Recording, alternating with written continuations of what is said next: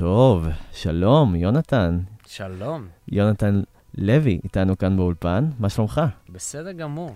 אז uh, אם אתם לא יודעים איפה אתם נמצאים, אתם בפרק uh, נוסף של סופר טולס, הפודקאסט לעל אנושיות, ואנחנו כאן עם יונתן uh, לוי, שאני מאוד מתרגש, רציתי להזמין אותך כבר uh, הרבה זמן, עוד לפני שהפודקאסט קם.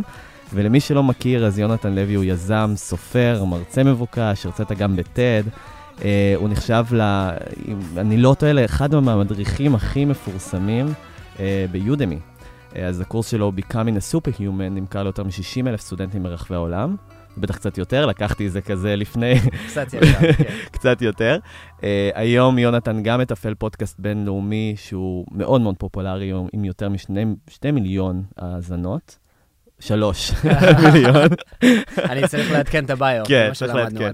וכן, הוא גם הקים חברה מצליחה של מוצרי ידע, מוצרי ידע, שמטרתה בעצם להפוך אותנו לאנשים שיש להם זיכרון יותר טוב, אה, למידה יותר טובה ויותר מהירה, אה, וגם אה, הוא מתעסק בביו-אקס ואיך אנחנו יכולים להיות קצת יותר על אנושיים. לכן, כל כך כיף שאתה איתנו באולפן. יונתן. הדדי מאוד, תודה. מה שלומך? וואי, מושלם, מושלם. אני מאוד uh, מתרגש. זה בערך הראיון הראשון שלי בעברית, אז אני מקווה שאנשים יסלחו לי על הרש החלש שלי.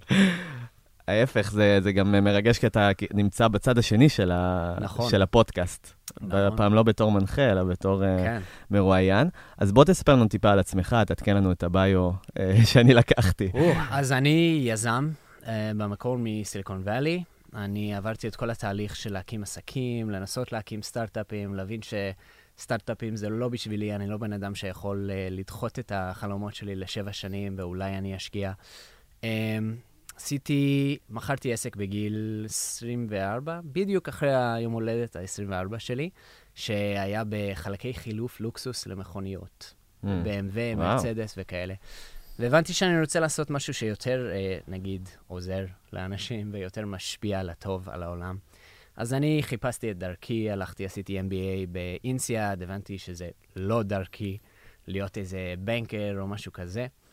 אה, ניסיתי להקים סטארט-אפ ולא הלך לי. אני חזרתי לעמק הסיליקון, לא התאים לי. אז באתי חזרה לישראל, איפה שעשיתי פה סטאז', ותוך כדי ההכנות ל... אינסיאד, אני, תמיד היו לי uh, הפרעות קשב וריכוז, הייתי סטודנט מאוד בעייתי. אני תמיד אומר לאנשים, אתה לא מנהל פודקאסט שנקרא Becoming Superhuman, כי היית ילד מקובל ומצליח, והיו לך מלא חברים. זה לא עובד ככה. כן. בדרך כלל. אז uh, חזרתי לארץ, ומלא אנשים על הדרך שאלו אותי, איך אתה קורא כל כך מהר, איך אתה כאילו לומד כל כך מהר. אז מה מסתבר? שאני בארץ ישבתי עם, uh, במקרה, הכרתי באיזה קרן הון סיכון, שאני התנדבתי, עשיתי מין uh, EIR, Entrepreneur in Residence, סטאז' כזה. Uh, הכרתי מישהו שהוא ואשתו פיתחו כל מיני שיטות uh, לזיכרון, למידה מואצת, והם עבדו עם ילדים עם בעיות קשב וריכוז. Mm. אז אני עשיתי את כל הקורס שלהם, לקח איזה שש שבועות, אלפי שקלים, וזה ממש עזר לי. יכולת כזו, אנשים מרימים עין, נגיד. אתה מסיים את המבחן בחצי זמן, אנשים מסתכלים. אתה יושב עם קבוצה על קייס, אתה קורא את זה דף ב-30 שניות, אנשים מסתכלים. אז אמרתי, אולי אני אעשה פרויקט מהצד כזה, שיממן לי את החיים בישראל, ואז אני אחפש את הסטארט-אפ הבא. Mm. רציתי משהו שמשפיע, רציתי להתנדב, רציתי כל מיני דברים. ועדיין היה לי את האגו הזה של אני אבנה עסק שימכר במיליארדים, נעשה הנפקה, נעשה הכל. אגו. כן. בן אדם צעיר, אתה מכיר כן. מה זה להיות uh, גבר צעיר עם מלא אגו ומלא טסטוסטרון. Uh, והפרויקט מהצד, מה אני עשיתי? אני הרי לקחתי את היכולות שלי ללמוד, ואמרתי, טוב, אני בחיים לקחתי קורס אחד אונליין, שזה היה one month rails.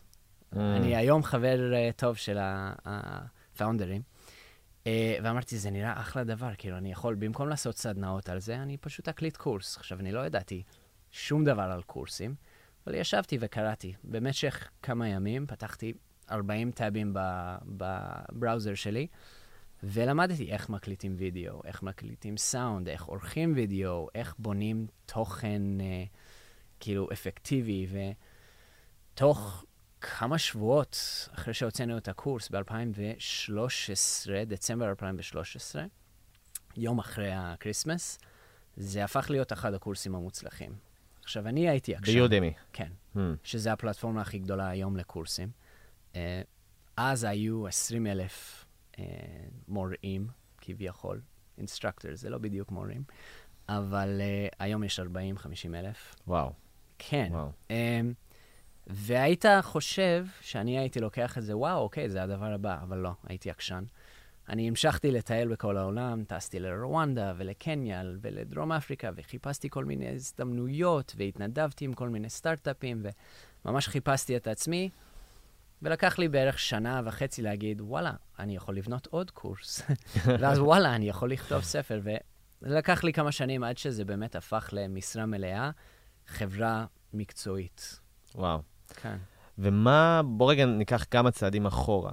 אה, מה משך אותך ללמידה? למה אתה בכלל חושב שאנשים כמונו צריכים ללמוד? אני אגיד לך מה, אני, אה, איך להגיד את זה?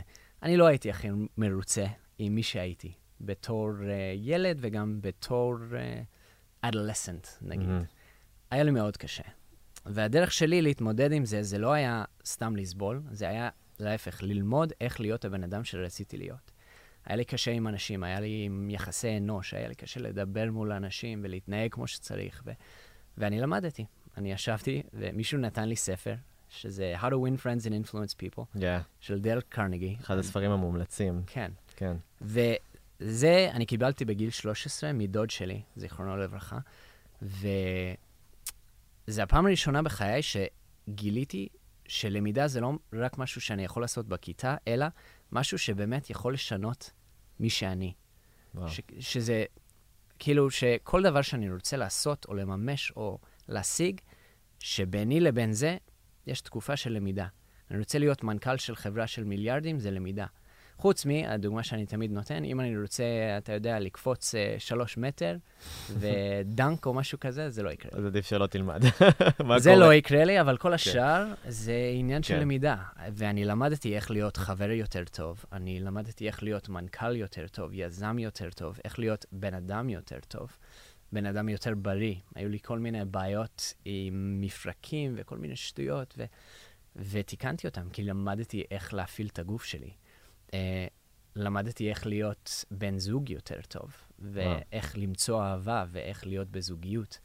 אז מס- מהניסיון שלי זה כל מה שאתה רוצה בחיים, כל, ה... כל חזון שיש לך, זה פשוט עניין של למידה. מהמם. ואם אני למדתי משהו מהפודקאסט שלי, שאני ראיינתי 210 אנשים מאוד מוצלחים בכל המובנים, כספית וחברתית, ו... אה, זה שאם אני רוצה משהו בחיים שלי, זה לא, התקופה היא לא, התהליך היא לא לקחת את הדבר הזה, להשיג את הדבר הזה, זה להפוך את עצמי לבן אדם שזה מוב- מובן מאליו שיש לו את זה. אז יש? לגמרי, יש פה איזה, איזושהי תופעה שאני רוצה גם להעלות כאן, שברגע שאתה נהיה מוצלח, בוא נגיד, אתה יודע, היית באינסיאד וסיימת, ככה סתם, אני אומר, אחד מהמצטיינים בכיתה, ואחרי זה עשית סטארט-אפ מוצלח, ואחרי זה מכרת בכל מיני מקומות. אתה פתאום אומר לעצמך, בוא'נה, אני מוצלח. אני לא... באגו שלי, מה, אני אלך עכשיו לאיזה קורס, או אלמד קורס ביודמי, או אעשה, לא יודע מה, איזה השתלמות ב... אה, פה, ב, פה, ב, פה בישראל. כלומר, יש לאנשים איזה מין אה, חסם כזה שמדברים Mm. על למידה, אחרי שמסיימים את, ה, את המסלול אה, שהלמידה היא, היא חובה, ואתה יודע, וזה החברה ככה הגדירה לנו, אנחנו צריכים לעשות תואר ראשון, ו- כן. ואחרי זה. אז, אז יש איזה מין חסם כזה שלהרבה אנשים שאומרים, אה, אני לא, אני לא צריך את זה, אני אלמד תוך כדי תנועה, אני אלמד תוך כדי עבודה, כן. אני אלמד תוך כדי ניסיון. מה אתה חושב על זה? תשמע, איינשטיין אמר, ברגע שאתה מפסיק ללמוד, אתה מתחיל למות. ואני חושב שאחת הבעיות הגדולות בחברה שלנו זה שאנחנו חושבים על החיים בתקופות כאלה. שכאילו עד, נגיד בישראל, עד גיל 27 אני לומד, ואז אני מרוויח, ואז אני כאילו נח. זה לא עובד ככה, כאילו, במיוחד בעולם שלנו, שכאילו, תחשוב, אם היית לומד הנדס, הנדסת uh, חשמל. או טכנולוגיה או תכנות לפני חמש שנים, אתה לא רלוונטי היום, באמת. לגמרי. כאילו, זה- אני יכול להגיד לך בדיוק התוכנות שאתה לא יודע, שרוב התוכנות היום זה מבוסס על דברים שתוך העשר שנים האחרונות יצאו. וזה גם ב, ב... נגיד רפואה. גם אני uh, מתחתן עוד מעט עם עורכת דין, וגם החוק, כמה שאנחנו אומרים שזה עובד לאט, זה משתנה מאוד. כן. וזה דבר חי. אז um, אני חושב שזה טעות לחשוב שכאילו אני כבר יודע, כי ברגע שאתה עושה את זה, אתה חוסם לעצמך את היכולת ללמוד. Uh, אנחנו יודעים ממחקר של בן אדם שנקרא מלקום נולס, שיש כמה עקרונות שהמוח המבוגר צריך, שילדים לא כל כך צריכים. נגיד דוגמה, אתה אומר לילד שלך, בן ארבע, תלמד את זה, כי זה חשוב. אוקיי, בסדר, אבא, אני אלמד. כאילו, אה, אתה יודע, מתמטיקה פשוטה וזה. אבל בגיל 12, 13, 14, הילד מתחיל לשאול, מתי אני אשתמש בזה? כאילו, למה זה למה חשוב זה לי ללמוד? רלוונטי אליי? בדיוק. כן. אז אנחנו צריכים את זה, ויש כל מיני דברים, ואחד הדברים ש, שבאמת המוח צריך זה pressing need. Mm-hmm. אז בן אדם מבוגר, בעצם יש לו את ה-pressing need, ויש לו את ה... את ה איך אני אשתמש בזה. ואנשים פשוט אה, לא מנצלים את זה. הם שכחו את זה. שכחו את זה. כן. וגם, אה, אנשים שואלים אותי הרבה, האם המוח המבוגר יכול ללמוד כמו מוח של ילד? Mm-hmm. האמת היא שכן. כאילו, אנשים חושבים שהמוח משתנה וזה, ו-brain derived neurotropic factor יורד, וכל זה נכון. אבל באמת הסוד של ילדים זה שהכל חדש ומרגש בשבילם. ואם אתה יכול לשכנע את עצמך שהכל חדש ומרגש וסופר מעניין, וגם רלוונטי לך וקשור לדברים ש... אז אתה דווקא יכול ללמוד יותר אפקטיבי מילד. למה? כי בלמידה מואצת, אחד המושגים הכי הכי חשובים זה לקשר הכל. כי המוח שלך יש לו אלגוריתם, שאנחנו עכשיו יושבים בבניין של גוגל, מאוד דומה לגוגל, ב-PageRank אלגוריתם. מה הגאונות באיך שגוגל עובד? במקום להסתכל ולהגיד, טוב, זה אתר, מלא אנשים גולשים באתר הזה, או whatever, הוא אומר, זה אתר שמחובר לכל מיני אתרים אחרים, וכמה האתרים האלה חשובים. זה בעצם Neural Network. זה בדיוק איך שהמוח שלך עובד. זה אומר, זה זיכרון, נגיד מספר טלפון, שקשור למיליון סיפורים של הילדות שלי. Mm-hmm. שאני הלכתי לאיבוד בגן, ואני התקשרתי לאימא שלי, וזה כאילו סיפורים מאוד חשובים. Mm-hmm. לבן אדם מבוגר יש לך הרבה יותר זיכרונות, אני קורא לזה anchor points. יש לך הרבה יותר מקומות שאתה יכול לתקשר ביניהם. אז נגיד, הרבה אנשים חושבים, אם אני אלמד עוד שפה, אז מה, אני אשכח את האנגלית שלי, אני אשכח את הספרדית שלי. ולהפך, אם אתה מקשר ואתה בונה את הקשרים האלה, אז דווקא כל שפה נוספת נהיית יותר קלה. לי יותר קל ללמוד רוסית מאשר מישהו שלא מבין, נגיד, אנגלית, או לא מבין עברית. ואיך אתה בדיוק עושה את הקישור הזה? אני סתם אתן דוגמה, אה, נגיד אה, אבא שלי, שהוא אה, מאוד רוצה כל החיים ללמוד גיטרה, ואמרתי לו, אולי בוא תלך למורה, או בוא אני אלמד אותך, ותמיד זה המשפט, אתה יודע, שאולי הרבה אנשים יתחברו, הרבה baby boomers, בוא נגיד, לא, זה כבר לא הגיל, זה לא הגיל ללמוד. לא הגיל ללמוד instrument, לא הגיל ללמוד, כלומר, אנחנו כל כך מפחדים שאנחנו כבר אין לנו את היכולת ללמוד משהו חדש או לקבל משהו חדש, אנחנו כבר מוותרים מראש. אז איך אפשר לחבר את זה? זה מאוד עצוב נורא. קודם כל, שתגיד לאבא שלך, שלך שיש מחקר שללמוד שפות בגיל 50 ומעלה, זה מונע מדמנציה. Mm, שזה וואו. מאוד מעניין, לכן אבא שלי לומד גם ספרדית וגם uh, פרסית כרגע. רי וואו. לומד, לומד מחדש. Um, מדהים. וגם יש מחקרים שמתחילים לראות שגם מוזיקה. כי מוזיקה הרי זה שפה. לגמרי. Um, הסוד ביני לבינך של למידה מואצת ולמה אני לומד כל כך מהר, כי זה שיר שאני מתאמן כל יום. וזה לא משנה אם אני לומד, וזה, וזה כאילו הסוד של...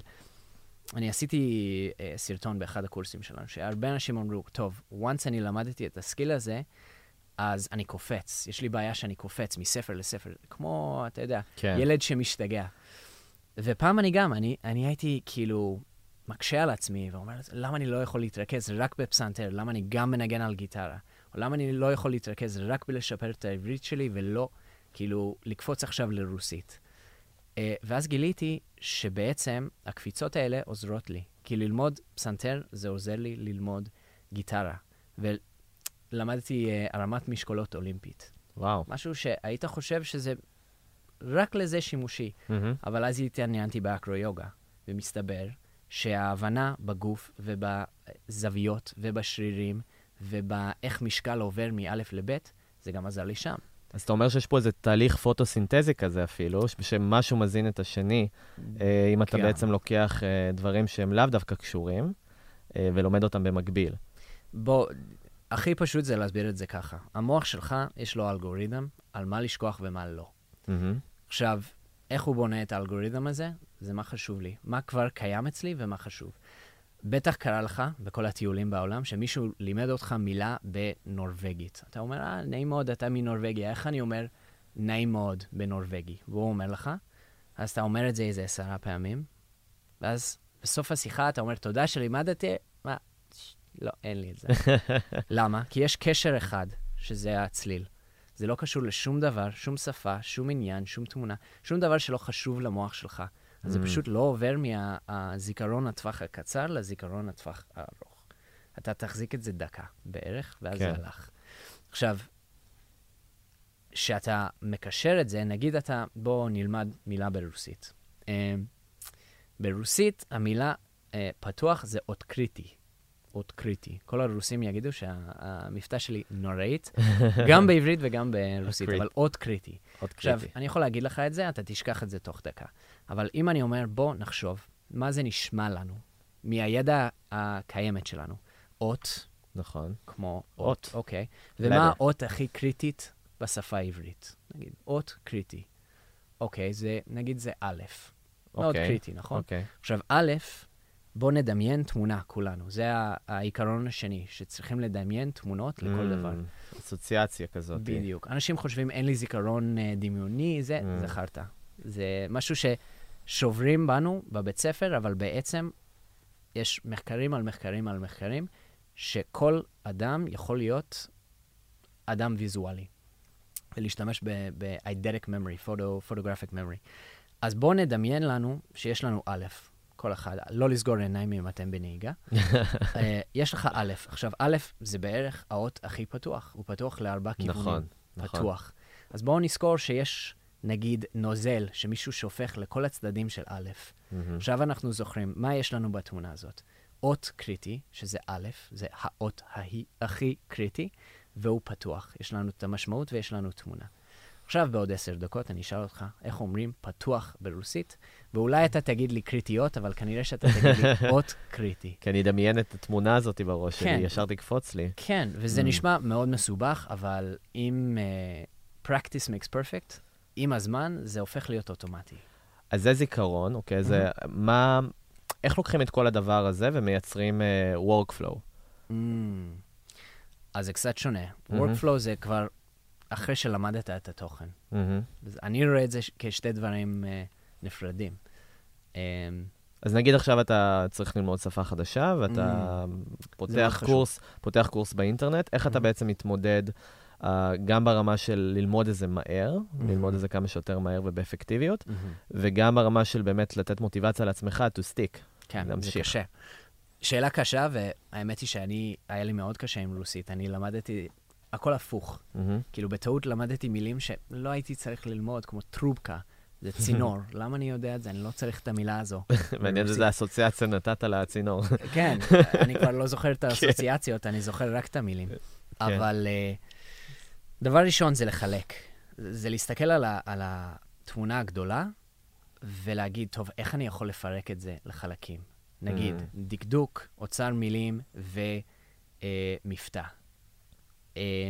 ואז להגיד, אוקיי, איך אני אחלק עוד יותר? אז נגיד, ברוסית יש לנו שישה מקרים, cases.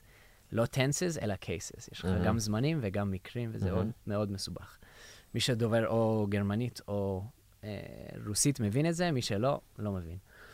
אז אוקיי, אני אלמד אחד כל שלושה חודשים. ואוצר מילים, כמה מילים אני צריך בשפה הזו? נגיד בעברית, 1,800 מילים, אתה מסתדר יפה מאוד. וואלה. ברוסית, 2,000 ומשהו, 2,500, 2,700. אה, אנגלית גם איזה 2,000. אז בואו נחליט את המילים האלה, אני אסדר את הרשימה שלי לפי שימוש. קודם כל, I, you, me, we, מהמם. ואחרי זה thank you ודברים כאלה. אז בוא אני אסדר ואני אעשה לי לוז. ואז כל יום אתה אומר, טוב, אני יכול עם השיטות האלה, נגיד 50 מילים ביום, בלי שיטות, עשרה מילים ביום, משהו כזה.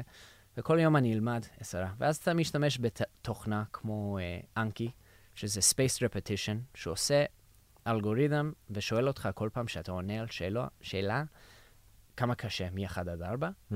אם קשה, אז זה חוזר לך על השאלה. מחר. Mm-hmm. אם קל מאוד, זה יכול לחזור לך בחודש או שנה, או... Mm. ו... אנקי? כן. וזה מה, מורידים למחשב, או שזה Web-based? יש במחשב, יש Web-based, יש mm-hmm. הכל. אנקי. זה, זה קצת מפלצת, התוכנה, כן. אבל... בתשלום? אה, לא, חינם. וואלה. באייפון בתשלום, באתר בחינם.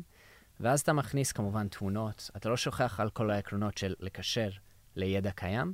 Mm, זה מכיל תמונות ומכיל אסוציאציות כן, כאלה כבר מכניס, גם אם אתה לא מכניס, מצייר לך תמונה, אתה אומר, טוב, זה, אני זוכר שזה, מה, איך, אגב, אומרים uh, פתוח ברוסית? עוד קריטי. יפה.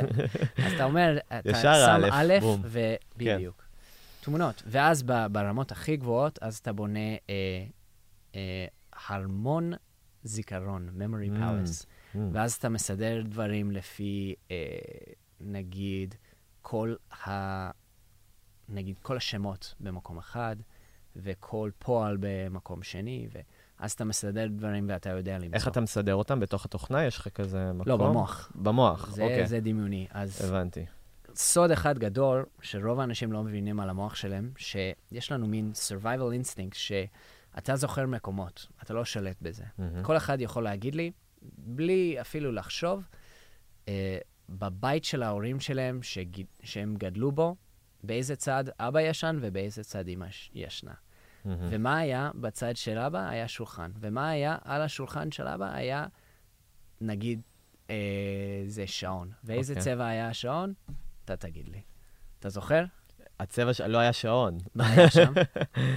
אני זוכר שהיה אמ, כזה דוק סטיישן. אוקיי. אה, לא, זה נראה לי, מוג- זה נראה לי מעכשיו. אנחנו גרנו אצל ההורים גם לפני איזה שנה, שנה אוקיי. וחצי, זה יכול להיות שהתקופות מתער- מתערבבות. אבל אתה כנראה זוכר אבל אני הכל. זוכר ספרים מסוימים, לדוגמה. כן. כן, שאתה לא שמת לב. שלא שמתי לב. לא. אבל אתה זוכר את זה, למה? כי זה...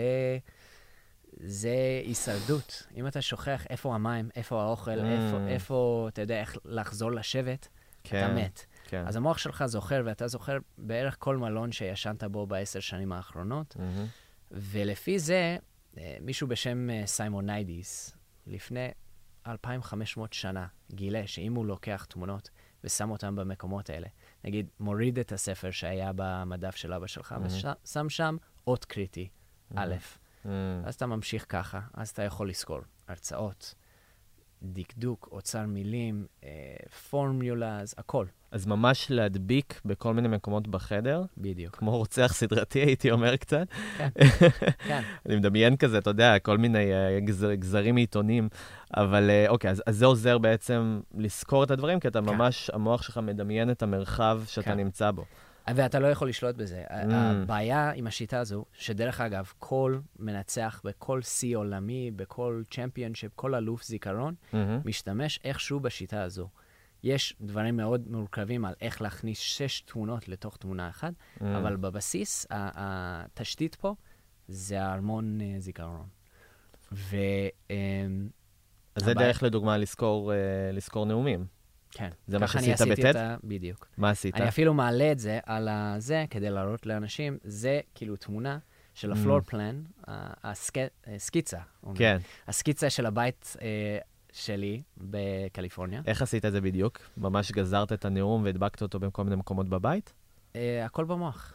אני כתבתי את הנאום, ואז Mhm. אני אמרתי, טוב, מעברים זה מעברים בין חדר לחדר, אז אני אה. אזכור, וכל חדר זה נושא.